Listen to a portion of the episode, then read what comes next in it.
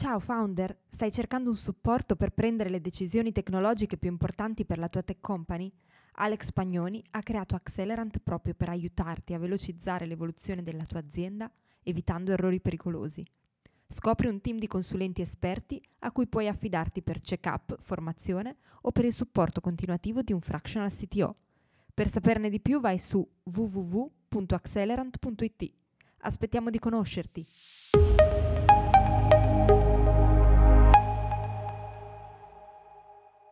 In questo episodio del podcast Imprenditori di Successo, Alex Pagnoni è stato intervistato da Paolo Pugni e Francesco Smorgoni per parlare di tecnologia, CTO e dei principali errori da non commettere in questo ruolo. Buon ascolto! Eccoci, eccoci insieme per una nuova puntata di Imprenditori di Successo. Francesco, che è quello intelligente, ci dice anche che numero è. No, no. ma perché mi metti in difficoltà così? È la 137, dai. Vabbè, insomma, voglio dire, tu se tu non sai che numero di puntata è, è la 137. 137, perfetto, vedi, vedi. Non soltanto rilanci tutti i giorni qualcosa di intelligentissimo nel canale telegram.me ma sai anche contare fino a 137. Infatti, infatti. Oggi abbiamo portato un testimone per confermare questa tua eh, capacità e sì. abilità, no? Eh, quindi, sarà una puntata drammatica. No, no, mm-hmm. abbiamo un testimone importante invece, a parte gli scherzi. Finalmente avrete qualcosa che... di intelligente e saggio per tutta la puntata e non soltanto noi due. Quindi ci abbiamo messo 137 puntate, ma l'abbiamo capito, grazie ai vostri suggerimenti. Eh, vabbè, comunque questo. Allora, Alex Pagnoni, lascio subito la parola a te per presentarti eh, un minimo di introduzione. Poi con la prossima puntata cominciamo l'intervista perché per rappresentare Alex ci vogliono circa 35 minuti. Quindi... no, diciamoci, diciamoci invece Paolo che prima di dare la parola ad Alex che probabilmente riusciremo a ricavare un paio di puntate da questa nostra chiacchierata con lui e um, le, le, dislocheremo, le distribuiremo in un paio di settimane. La 138, mentre... vedi che mi ricordo anch'io. Eh, anche la 138, eh, qua, vengono fuori subito gli studi così, eh, sì, sono, sono come, come, l'intelligenza artificiale imparo man mano facendo no? quindi eh, basta adesso basta se no Alex non parla più. Grazie Alex raccontaci Grazie Paolo, grazie Francesco, innanzitutto grazie per avermi invitato e spero di essere sia intelligente che saggio. Allora, innanzitutto sì, diciamo che io nasco come tecnico, nel senso che fin da bambino mi sono appassionato a computer, erano i tempi del Commodore 64 come per molti e da lì mi è partita la passione sicuramente per l'informatica, per lo scrivere il codice, eccetera. Però in realtà mi è anche sempre piaciuto eh, organizzare persone, gruppi, quindi per esempio sempre quando ero piccolo organizzavo club di amighisti, cioè possessori di computer Amiga, oppure ho organizzato dei gruppi di quelli che si chiamavano una volta demo Shen, cioè eh, creare delle demo eh, sfruttando le caratteristiche hardware dei computer di allora, portandoli all'estremo. Quindi già avevo iniziato a fare anche lavoro da remoto perché erano tutte persone, parliamo degli anni 90, dislocate in tutta Italia, quella volta c'erano i modem con le BBS, Fidonet, quindi parliamo di un'altra era assolutamente. sì, sì, sì, è una cosa che molti non, sanno neanche cosa, cosa significa oggi, certo. è normale.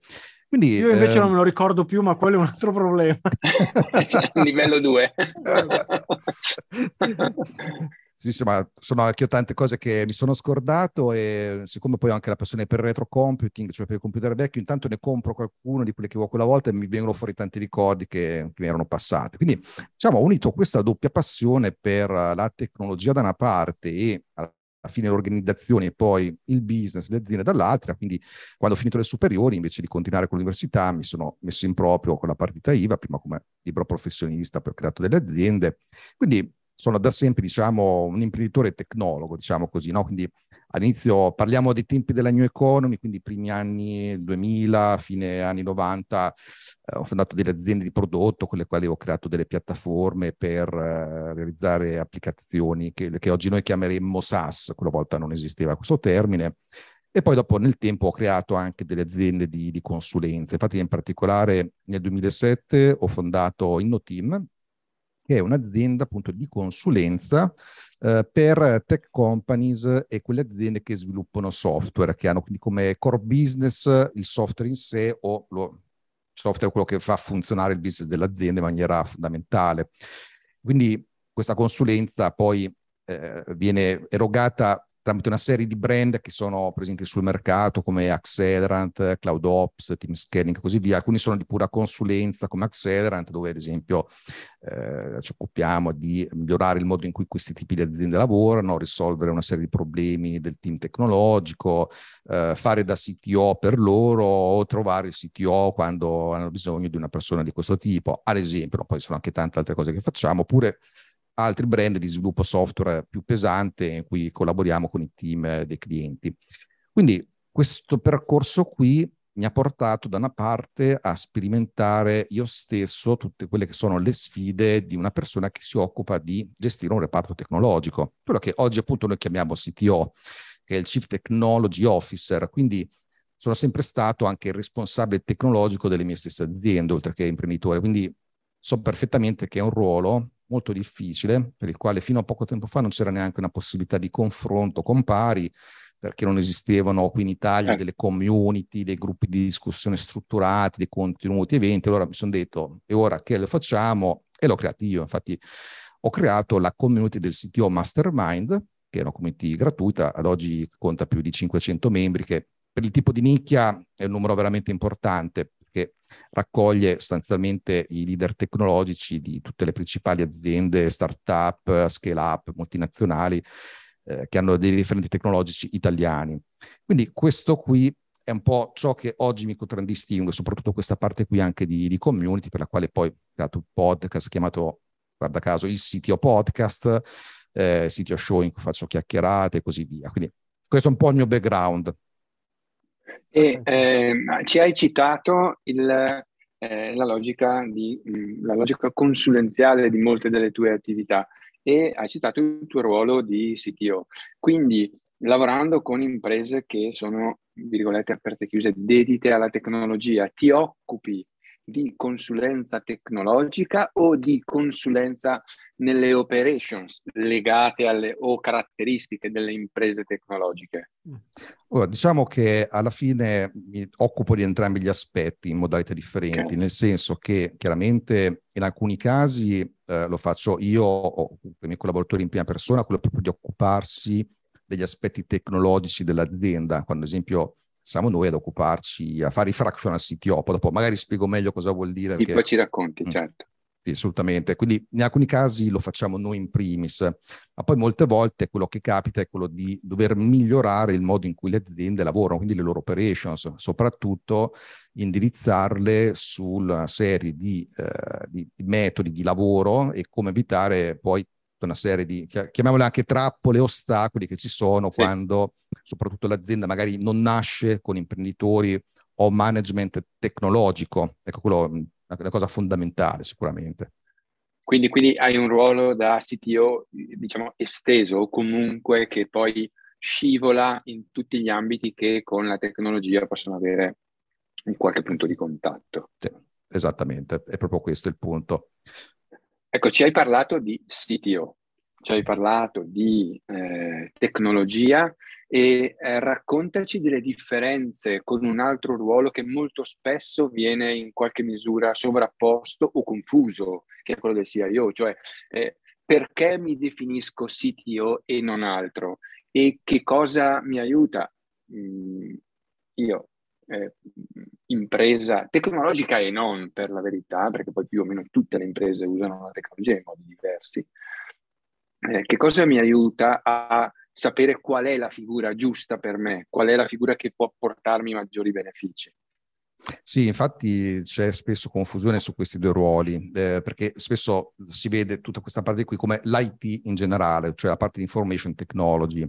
In realtà soprattutto poi quando c'è una parte che anche qui spiegherò meglio di tecnologia prodotta per l'esterno, diciamo così, quindi per i clienti, ecco che in realtà cambia un po' l'approccio ecco perché parliamo di tech companies anche, quindi c'è anche un reparto tech oltre che IT, anche se tecnicamente sono sempre figure informatiche.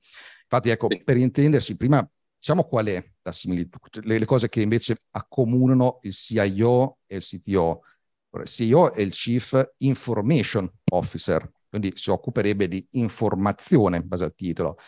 Invece il Chief Technology Officer si occuperebbe di tecnologia, ma in realtà entrambi i ruoli, anche se in modi diversi, si occupano sempre di informazioni, barra dati e tecnologia. Quindi in realtà c'è questa parte comune qui, ma poi in un certo senso le similitudini finiscono qua, perché sicuramente la principale differenza che noi possiamo avere tra questi due ruoli è la focalizzazione, cioè un CIO, quindi una figura di IT management, è eh, focalizzata soprattutto verso l'interno, in esempio i dipendenti, eh, i dipartimenti interni, i sistemi che fanno funzionare l'azienda, i sistemi gestionali, IRP, la produttività, e quindi il suo compito è utilizzare la tecnologia per migliorare il modo in cui le persone svolgono il proprio lavoro, le persone dell'azienda, oppure come mettersi in connessione con sistemi di fornitori o partner, come gestire la sicurezza dei dati aziendali e così via. Quindi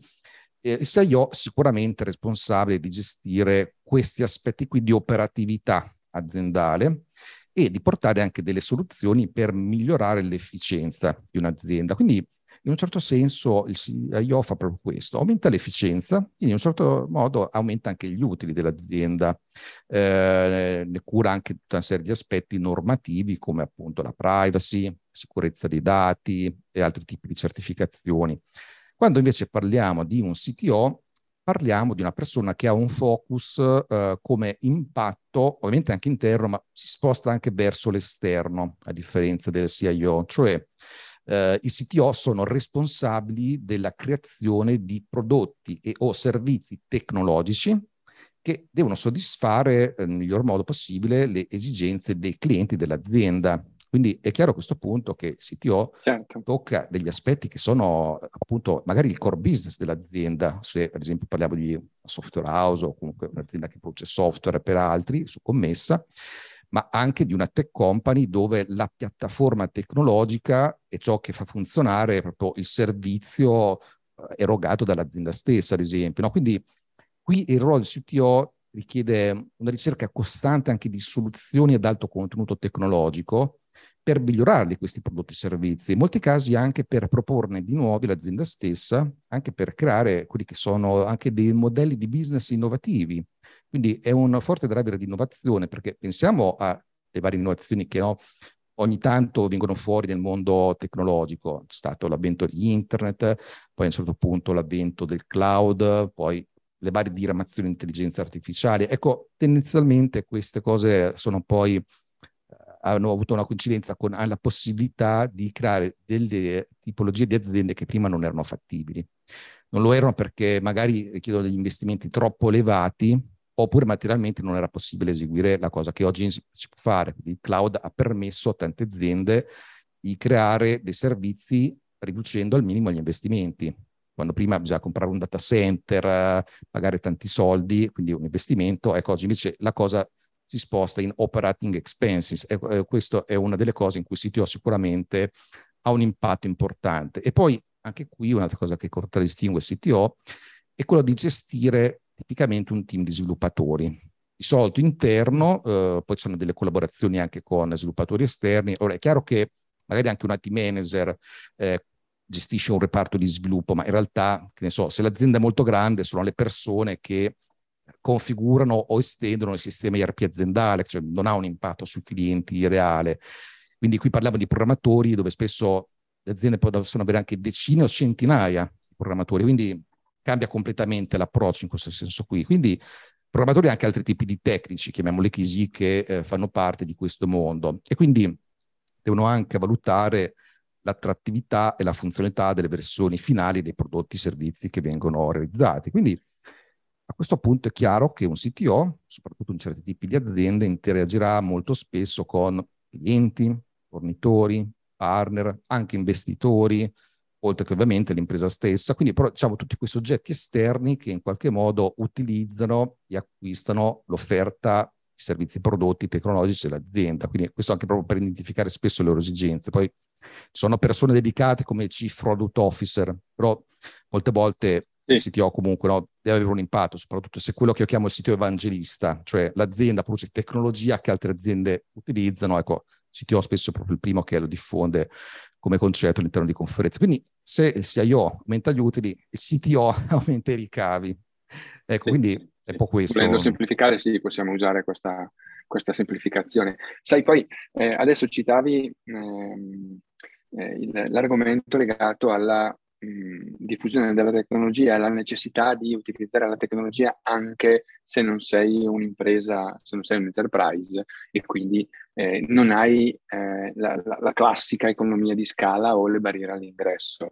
Il, mi sembra di capire che il ruolo del CTO in qualche misura, in qualche modo, si, si autoalimentante o comunque si autoalimenti, incremento l'uso della tecnologia, miglioro l'uso della tecnologia e quindi aiuto la piccola impresa, l'impresa anche piccola, a ehm, abbattere quelle barriere all'ingresso che tipicamente anni or sono eh, l'assenza di tecnologia erigeva. Se avevo un mercato senza tecnologia alle spalle era difficile che qualcuno riuscisse a scalfire una posizione dominante. Oggi ne abbiamo parlato tante volte nei nostri podcast, Paolo, eh, la tecnologia permette di abbattere le barriere all'ingresso. Anzi, se sono piccolo, non sto dicendo che piccolo è bello, ma in generale se sono piccolo ho cicli di test e rilascio di qualsiasi prodotto o servizio, non stiamo parlando solo di software, molto rapidi, investimenti relativi perché la tecnologia mi permette di contenerli, riesco a essere aggressivo anche rispetto a un incumbent che comunque gode di una posizione importante.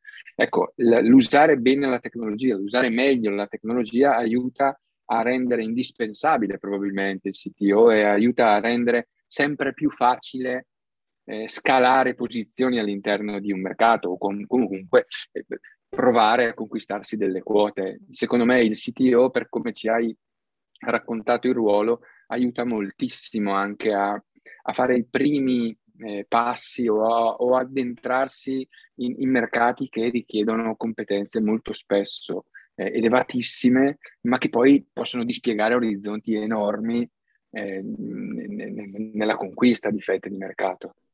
Sì, decisamente, quella che infatti spesso noi mettiamo sotto il cappello della quella che viene chiamata la disruption, no? cioè la, il fatto che eh. nuove aziende a un certo punto riuscivano e tuttora riescono a distruggere lo status quo di aziende anche grandi, dominanti e così via.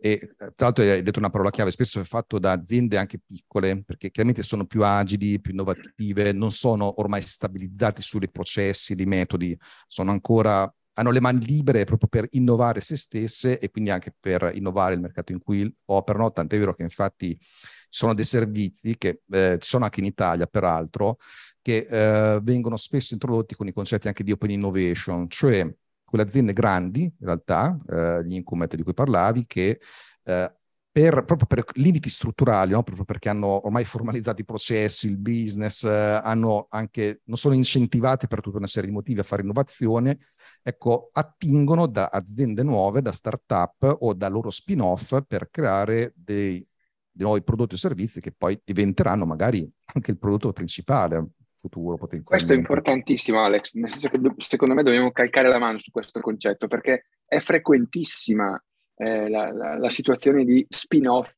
della, della corporation, della, della, grossa azienda, perché molto spesso diversamente non si riesce a essere così freschi, così eh, sereni anche rispetto a un potenziale fallimento che ci sta in un percorso di innovazione tecnologica, di processo, di prodotto, di servizio. Quindi molto spesso si rende necessario lo spin-off o l'acquisizione di una piccola eh, compagnia che è fatta da gente che stiamo parlando di compagnie, non di allegre eh, comari che si trovano al bar ovviamente, però eh, quella, quelle piccole compagnie che sono fatte da gente che eh, vuole, vuole, spaccare il capello in quattro per chi ce l'ha e, e che vuole lasciare una tacca, no? incidere le sue tacche. Ecco, è, è, molto importante questo concetto di spin-off, di, ehm, di, di, di ringiovanimento quasi delle compagnie importanti che hanno bisogno di staccare dei loro tentacoli per riuscire a farli sbagliare per riuscire a farli evolvere serenamente senza il cappello di 73 consigli di amministrazione, scale gerarchiche e organigrammi a 74 livelli e quello che c'è e, chi più ne ha più ne metta.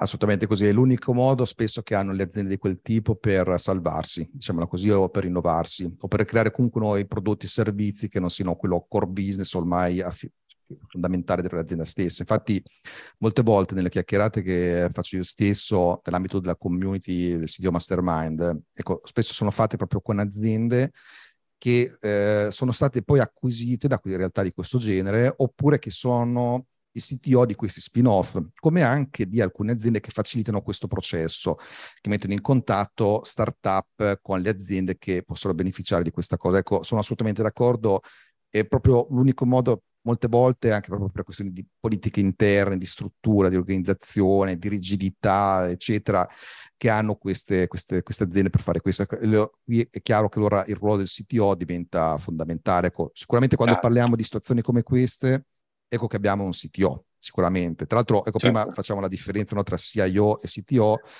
C'è da dire che in realtà un'azienda potrebbe avere necessità anche di entrambe le figure o solo di una o anche di nessuna, in un certo senso.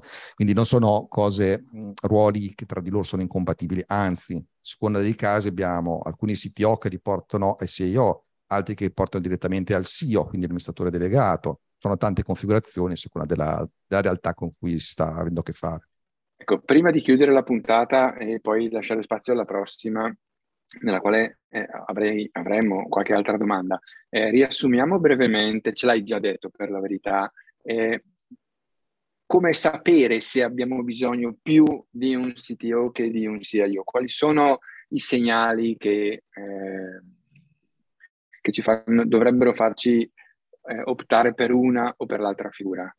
Sì, allora sicuramente noi abbiamo bisogno di un CIO tutte le volte che abbiamo ad esempio dati importanti da gestire, di cui garantire la sicurezza, la privacy e quindi dei sistemi informatici sui quali poi questi dati hanno in qualche modo eh, in cui vengono ospitati, poi possono essere sistemi interni o cloud, questo è secondario, però sicuramente serve una persona che governi questi tipi di processi e questi flussi, come anche proprio organizzare le informazioni come scegliere le applicazioni interne, come farle evolvere, quando ci sono anche postazioni fisiche da gestire, quindi che ne so, computer portatili delle persone.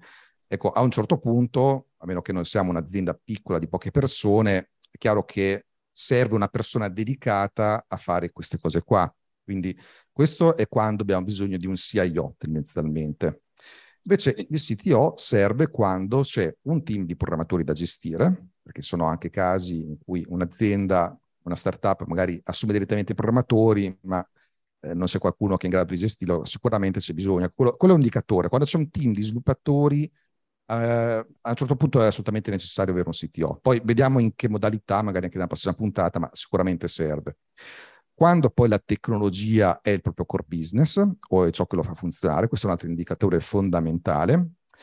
Quando gli imprenditori barra founder non hanno competenze tecniche, ecco, questo è un altro aspetto importante, certo. perché non sempre si è in grado di trovare il mitico co-founder tecnico eh, o di riuscire ad attrarre una persona che magari in cambio di equity ci faccia figura insomma, di responsabile tecnologico. Ecco. Quindi questo sicuramente è un altro caso in cui serve. Serve anche in alcune fasi di sviluppo dell'azienda. Anche questo qui poi magari è interessante nel secondo momento vederlo perché in realtà anche all'interno di una stessa azienda il ruolo del CTO cambia man mano che l'azienda si evolve. Infatti molte volte quando faccio le chiacchierate con i CTO di diverse fasi di crescita, un dato costante che viene fuori è quello che mi dicono, ma io stesso l'ho sperimentato, che l'azienda nella storia successiva come se fosse un'azienda completamente nuova. Quindi magari un CTO che già ha 5, 10, 15 anni di esperienza si ritrova quasi a zero perché sono cambiati tipi, tipologie di sfide. Poi ci sono in realtà anche dei casi in cui è una scelta saggia, tra virgolette, non avere un CTO. Ci sono alcune fasi in cui magari spesso si pensa di averne bisogno.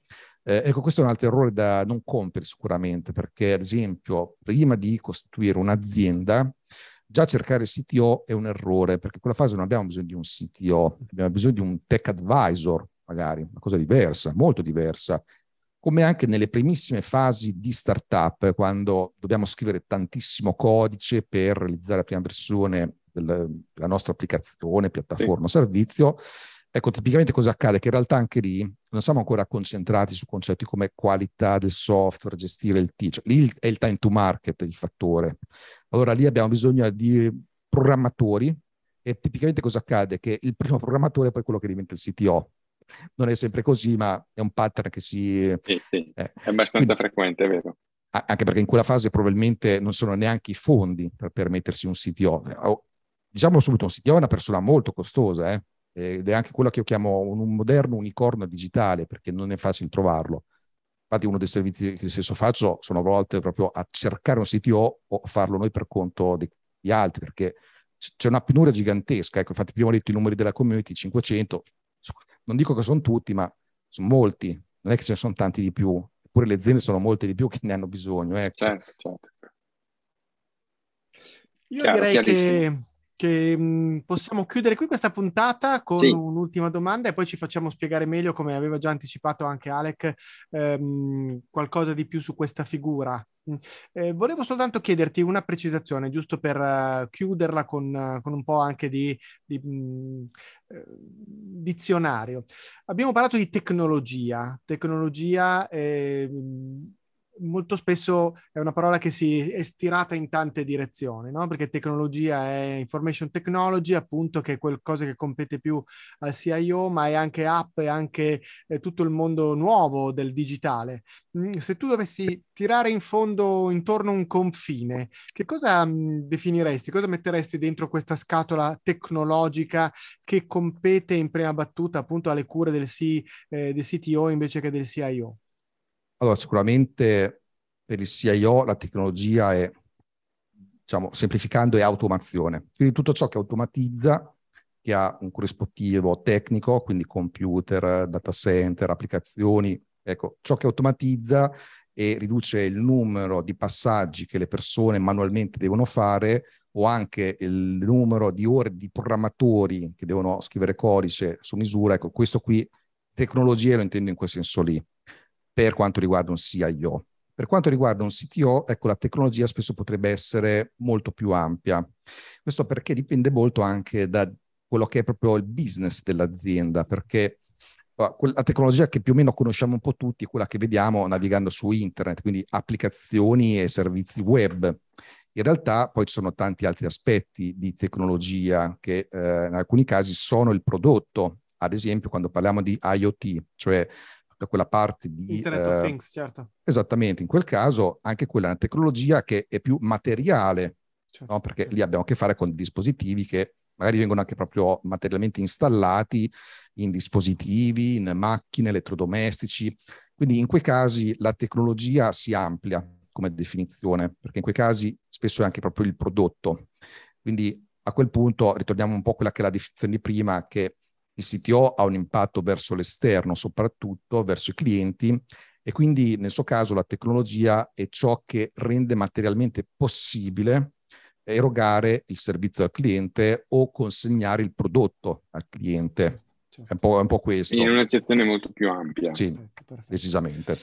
Allora Alex, raccontaci un po' di quotidianità, raccontaci che cosa fa un CTO concretamente oggi in un'impresa, magari scrivi tu, scegli tu, in modo da, dare, eh, da, da poter far toccare eh, i benefici di questa figura. Sì, sì, decisamente il ruolo del CTO cambia in maniera radicale da una fase all'altra di sviluppo dell'azienda.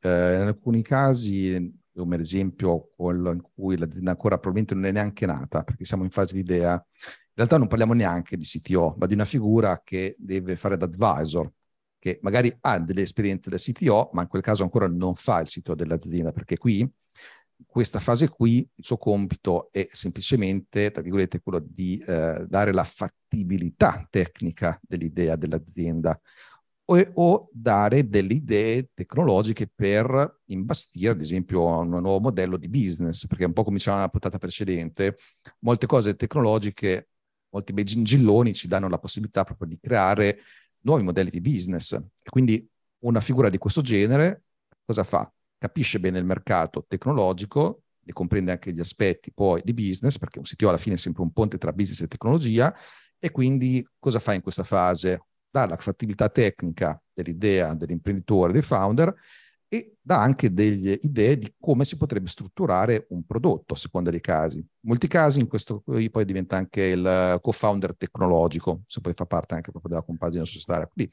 questa è una fase in cui parliamo di una persona che non sta operando a tempo pieno, offre delle consulenze. Quindi eh, è un po' questo il cuore di questa fase qui di idea. Poi a un certo punto... Alex, scusa una cosa, Prego. scusa se ti interrompo. Hai, hai riferito che in questa fase il CTO entra anche nella validazione o per, con un contributo per il modello di business, perché in funzione della tecnologia, della piattaforma, del prodotto che vado a portare al mercato, il modello di business può cambiare. Quindi facciamo attenzione, sottolineiamo il fatto che eh, usciamo quindi da un ambito mh, tecnologico, come spesso eh, usiamo dire, cioè usciamo dall'accezione più tecnica eh, stiamo parlando di un co-founder, di qualcuno che entra in logiche di business pure. Se devo definire il modello di business, una volta che ho consigliato il tipo di tecnologia, non sto facendo solo il consulente tecnologo, sto entrando pesantemente, entro a piedi uniti nella, nel processo di produzione del reddito, nell'organizzazione dell'impresa. Quindi stiamo parlando di un ruolo molto importante in questa fase. Questa, Sottolineiamolo perché è sì, sì, fai bene a sottolinearlo, fai bene a sottolinearlo perché questo poi mi dà anche l'opportunità di chiarire un aspetto importante. Allora, intanto in questa fase il tipo di CTO barra advisor che serve è sicuramente uno già molto esperto, probabilmente anche un imprenditore. Quindi non parliamo di un programmatore che dà una mano a capire se l'idea che ha in mente il futuro founder sta in piedi oppure no una cosa diversa. Cioè io stesso quando faccio il fractional CTO per clienti in questa fase, di solito gli aspetti tecnici sono quasi gli ultimi che affronto. Affronto più di branding, di fattibilità, di economie di scala, di, di, altre, di anche proprio di budget. In fondo, in fondo, in fondo, poi si vedono anche gli aspetti tecnici veri e propri. Ecco, in questa fase qui eh, è un po' questo. Quindi, in realtà, il CTO quello che volevo chiedere è questo, che come primo team in generale, più o meno qualsiasi sia lo stadio di evoluzione dell'azienda, però ha come primo team quello business. Innanzitutto è spesso un C-level, dovrebbe avere anche dei, delle responsabilità e dei poteri da C-level, dovrebbe spesso anche sedersi nel board dell'azienda e quello è il suo primo team, quindi deve parlare con un linguaggio business innanzitutto, che è quello che mette in difficoltà molti, molti, molti futuri CTO non hanno potuto crearsi le soft skill e tutte le tematiche di leadership. È una cosa che infatti eh, cerco di risolvere con la community del sito Mastermind. Quindi questo è il primo team. Il secondo team, quindi quello che viene dopo, è il team tecnico, quindi con i programmatori e così via. Ecco, questa è la priorità corretta. Quindi questo significa che un CTO tendenzialmente col tempo si occupa sempre di più di aspetti business barra imprenditoriali. Infatti su questo mi piace spesso lanciare una sorta di provocazione che ha, due, ha un doppio senso. Quello agganciato a quello che abbiamo appena detto, che sostanzialmente per me il futuro CEO, il futuro amministratore delegato, è il CTO, proprio per questi motivi qui, ma anche certo. perché, e questo è anticipo uno degli errori che un imprenditore dovrebbe evitare di fare, o meglio, è più un tip, più un, uh, un consiglio che voglio dare, che anche se un imprenditore non è tecnologicamente consapevole, a un certo punto deve comunque diventare fluente di tecnologia se la sua è una tech company, più o meno lo stanno mm. diventando quasi tutte. Quindi magari può avere una bella idea, può avere successo, ma a un certo punto deve anche comprendere a meno d'alto livello gli aspetti tecnologici. Non sto dicendo che deve iniziare a sviluppare codice, è una cosa diversa. Quindi a questo punto sempre di più questi due ruoli, quando parliamo di tech company, eccetera, si avvicinano. E la mia provocazione è che in futuro probabilmente saranno la stessa persona. Poi magari eh, sembra quasi una contraddizione questa cosa, cioè, eh, se non una contraddizione, sembra comunque una, una, una, cosa un po' particolare il fatto di eh, in qualche che modo avvicinare l'imprenditore, il founder, alla tecnologia. È vero che non può esserne avulso, ovviamente, però mh, avrei pensato che eh, nella compagnia strutturata o comunque con ambizioni di, di, di, di, minima scala gerarchica, a un certo punto l'imprenditore potesse essere, se non avulso dalle logiche tecnologiche, comunque abbastanza distante, perché a lui stanno decisioni strategiche di livello più alto rispetto a quelle tecnologiche. E invece evidentemente, soprattutto per le tech company di un certo tipo, eh, che poi hanno cicli iterativi e di crescita molto rapidi per poi magari eh, eh, fare exit o comunque eh, per, per, entrare in, eh, in, qualche tipo di conglomerato, il, il founder, l'imprenditore deve essere anche in qualche modo un tecnologo.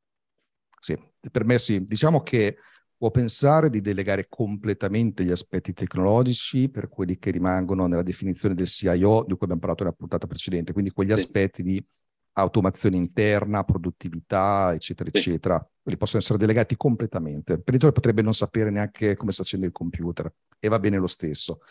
Ma quando la tecnologia corrisponde con il prodotto, ed è quello il momento in cui serve il CTO, Ecco che parlare di strategia significa certo. parlare di prodotto e significa parlare di tecnologia. Quindi, dal mio punto di vista, un imprenditore deve assumersi la responsabilità di avere la ownership della propria azienda anche in questi aspetti qui. Ripeto, non deve capire le cose tecniche, sapere scrivere del codice, conoscere un linguaggio, ma deve comprendere alcuni concetti che anche qui sembrano paradossali, ma il problema principale della tecnologia quando parliamo di tech companies e simili, non è la tecnologia, ma sono le persone. Infatti è uno dei problemi principali, cioè lo sforzo principale quando si ad esempio realizza una piattaforma, un'applicazione digitale, non è la parte tecnologica, perché bene o male ormai buona parte dei problemi sono già risolti, anzi c'è l'imbarazzo della scelta, ogni tot mesi c'è un nuovo paradigma, una nuova tecnologia, un nuovo linguaggio, più o meno possiamo fare un po' di tutto. Il problema è gestire attrarre, trattenere le persone che realizzeranno queste cose. E, e, quindi ecco che anche qui, avendo a che fare con le persone, dobbiamo anche capire che oggigiorno, essendoci una grossa penuria di queste persone, bisogna avere anche un certo tipo di cultura nell'azienda per riuscire a attrarle e trattenerle, se no non realizziamo nulla. E quindi anche da questo punto di vista un imprenditore deve capire come strutturare l'azienda, che tipo di filosofia deve avere, come renderla appetibile, perché oh, anche qui dal mio punto di vista un, mar- eh, un, imprenditore si deve occupare anche del marketing, è il principale stratega, quindi imprenditore o comunque il consiglio di amministrazione. Poi magari c'è il responsabile marketing che chiaramente definisce dettagli operativi, implementativi, eccetera. Marketing operativo, certo. Esatto. Non, non quello però, strategico esatto. L'imprenditore deve assolutamente essere consapevole e se possibile guidarla questa strategia. Ma oggigiorno anche trovare trattenere i talenti è diventato marketing, perché eh, lo vedo tutti i giorni, cioè sono aziende che, tech company che cercano di assumere persone, programmatori, talenti, non ce la fanno, non sono attrattive, possono avere anche delle RAL alte, possono avere i classici annunci e non ce la fanno lo stesso, oppure se ritrovano poi non sono in grado di trattenerli, perché poi si capisce che l'azienda anche di cultura tech, quindi e da questo punto di vista qui anche con l'imprenditore deve comprendere che ad esempio deve capire, oh, intanto è il CTO che deve aiutare a settare correttamente le aspettative di un imprenditore, poi l'imprenditore a un certo punto deve capirlo, che ad esempio non può aspettarsi che il software realizzato su misura esca esattamente quel giorno con quella qualità, con quel budget, con quei risultati, perché non funziona così. Perché se parliamo di una tech company, quindi stiamo realizzando qualcosa dove c'è il vantaggio competitivo, tu il vantaggio competitivo non è che lo compri nel software in scatola già pronto da scaffare, te lo devi fare su misura. E fare software su misura significa fare qualcosa di innovativo che magari non è già stato fatto in qualche aspetto da qualcun altro. Quindi non è neanche facile da stimare. Quindi non è come costruire un altro tipo di opera ingegneristica come un ponte o un apparato in cui fai delle stime, fai una progettazione, eccetera, eccetera, più o meno sai qual è il budget, poi anche lì comunque alla fine non è mai esattamente così, ma a maggior ragione un progetto software, quindi un imprenditore che opera in campo tech deve saper comprendere questi aspetti, perché altrimenti si fa anche un fegato così, dice sempre, ma perché il mio software è pieno di bug? Ma perché il team non consegna mai nelle scadenze? Ma perché quello e quell'altro, quando il problema è lui? Allora, ecco perché almeno ad alto livello, deve comprendere alcuni aspetti, che ripeto, innanzitutto il CTO che cerca di far comprendere queste cose. A un certo punto, ripeto, l'editore deve essere owner anche della propria impresa, dei, dei propri processi, deve comprendere questi aspetti qui che sono strategici e quindi deve assolutamente comprendere. Certo. Un po' questo per me è l'aspetto importante. Sì, fra l'altro eh, rimarco il fatto che eh, tu eh, hai accennato ai vantaggi strategici, alla differenziazione. Non compri vantaggi strategici, eh, stiamo parlando di software, stiamo parlando di prodotti, non cambia nulla, eh, o di servizi. Non compri vantaggi strategici eh, al supermercato, non li compri da nessuna parte, non c'è un listino dei vantaggi strategici, ne vorrei 7 kg. C'è un eh, ci sono tecnologie, ci sono prodotti, ci sono persone, ci sono team, ci sono aziende che devono lavorare con tecnologie, prodotti, persone e altre aziende in una supply chain complessa, molto spesso complessa, per costruirsi questi vantaggi competitivi. E un vantaggio competitivo non si costruisce in un quarto d'ora facendo un puzzle da 50 pezzi. Un vantaggio competitivo eh, richiede i classicissimi PDCA e continue interazioni e iterazioni per riuscire a trovare la strada giusta, quando la si trova. Quindi eh, in questo senso rafforzo il tuo, il tuo riferire del fatto che il, l'imprenditore alla fine comunque, e concordo pienamente con te riflettendoci, deve, cacciare, deve, deve sporcarsi le mani deve sapersi sporcare le mani perché non stiamo parlando di scrittura di codice, ma stiamo parlando di persone, di processi, di partnership, di clienti. E, e, il vantaggio competitivo in molta parte spesso è dato da questa capacità di assemblare tutte queste componenti. Decisamente. Mi, mi, mi, rilaccio a quello che ci dicevi per, per farti una domanda, eh, per poi non tenere troppo lungo il podcast. Eh, sono un CTO, ma eh, ci sono aziende, è vero, che non hanno all'interno queste figure e in ogni caso devono prendere qualche tipo di, chiamiamola, decisione tech, qualche tipo di eh, decisione tecnologica. Eh, dacci una mano, lasciamo qualche consiglio su qualche tipo di errore da evitare eh, per chi non può ancora o per tante ragioni non può dotarsi di una figura di questo tipo, che a questo punto stiamo capendo tutti insieme che è fondamentale per un certo tipo di aziende. Supponiamo di voler lasciare qualche consiglio per non fare sciocchezze o non troppe sciocchezze. Volentieri, magari completo giusto un minuto la carrellata mm, delle certo, varie fasi certo, sì, sito certo. e poi passo questi. Prego, prego, prego. Quindi, diciamo, fatta la fase di idea, parte la fase di startup, in cui anche qui diciamo nella precedente puntata, probabilmente CTO è semplicemente il primo programmatore perché c'è una questione di time to market, bisogna sfornare rapidamente codice, e quindi è un po' questo lo scopo, senza mirare la qualità.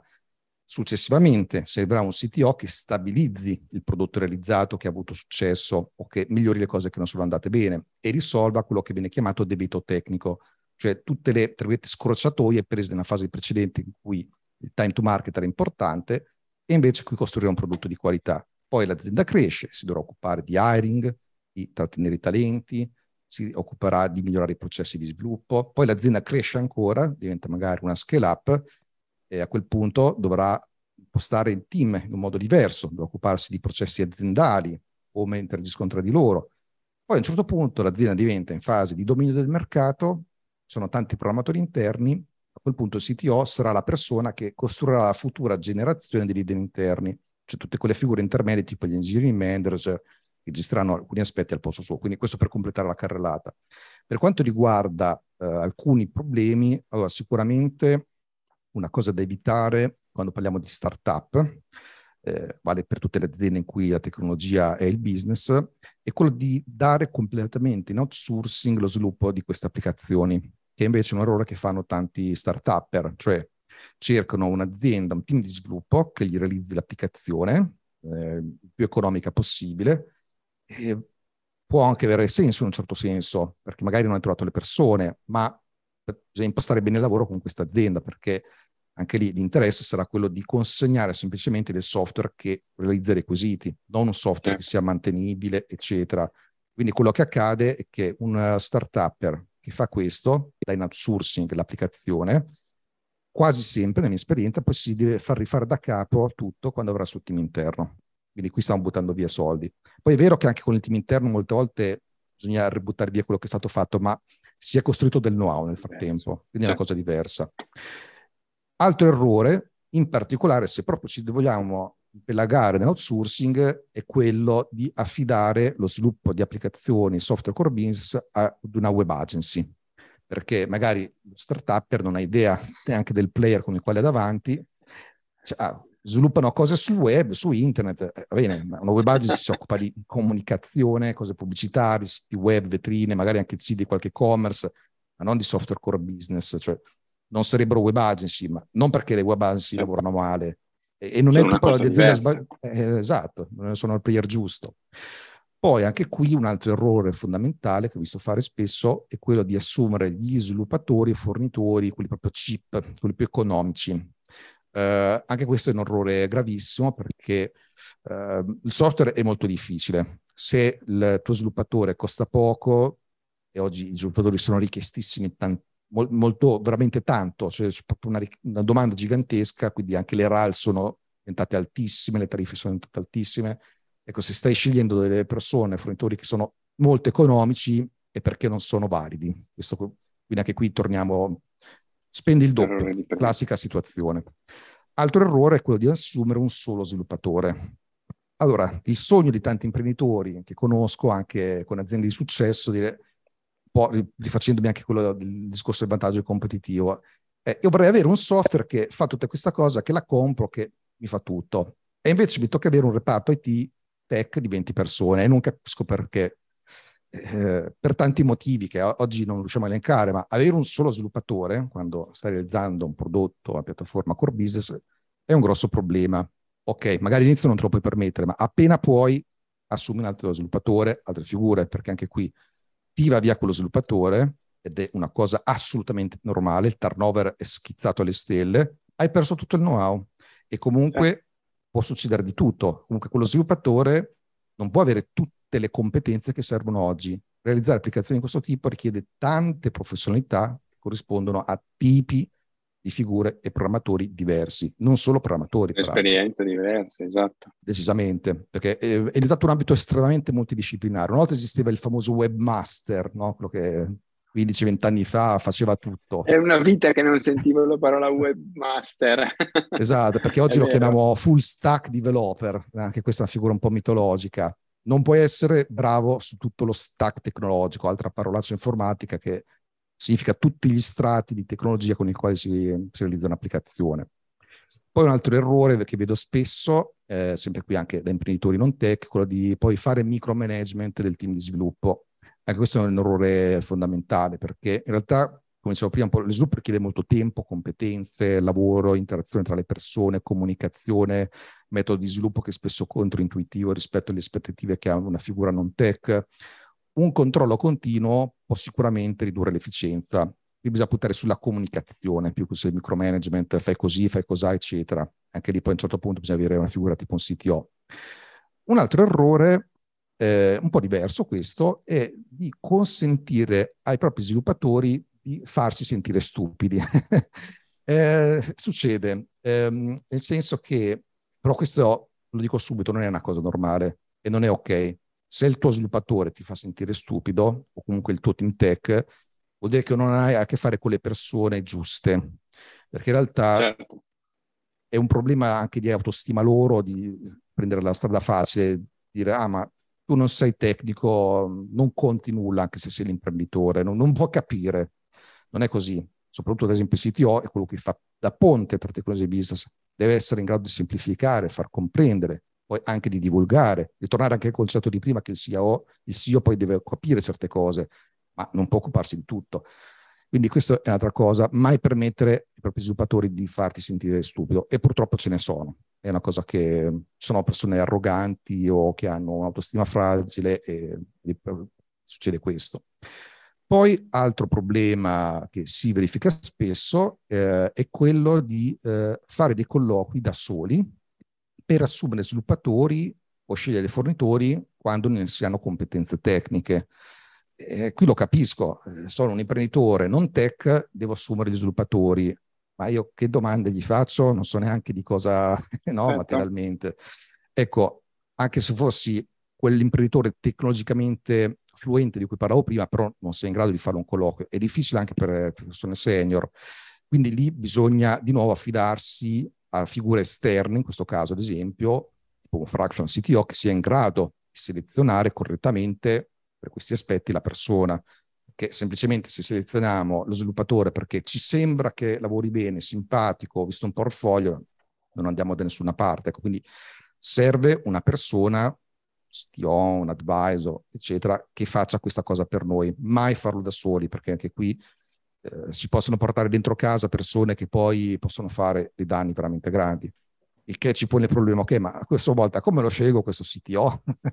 Infatti, questo... guarda, a suffragio assoluto di quello che stai dicendoci, eh, noi abbiamo imparato a, a, fare una sequenza di almeno tre colloqui, il primo dei quali avviene con, con, con logica proprio conoscitiva, il secondo è fatto senza eh, figure C-level, ma con un responsabile programmazione e il project manager, per fare in modo che ci sia un confronto su processi dell'impresa, eh, rispondenza delle attitudini anche umane eh, ai processi delle imprese e poi uno scambio tecnico con, eh, con, con le figure tecniche dell'impresa, perché eh, l- il curriculum ovviamente non dice abbastanza o dice poco o dice nulla a seconda dei casi, eh, il portfolio dicono quello che serve che dicano, ma lasciano il tempo che trovano, e le percezioni sono e restano percezioni, quindi disastri totali il fatto di riuscire a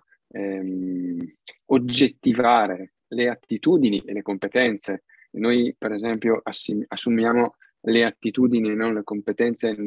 Preferisco una persona con moltissima attitudine alla crescita e con minori competenze di un super skillato che è super skillato da vent'anni eh, ed è rimasto lì probabilmente da vent'anni.